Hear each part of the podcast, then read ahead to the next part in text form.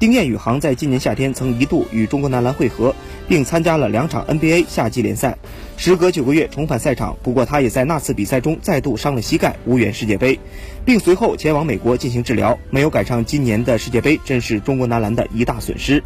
不管丁彦雨航的伤情恢复到什么情况，还是希望他早日回归赛场。目前，山东男篮已经为小丁在新赛季 CBA 进行了预注册，不过他最终能否出现在新赛季 CBA 赛场上仍未确定。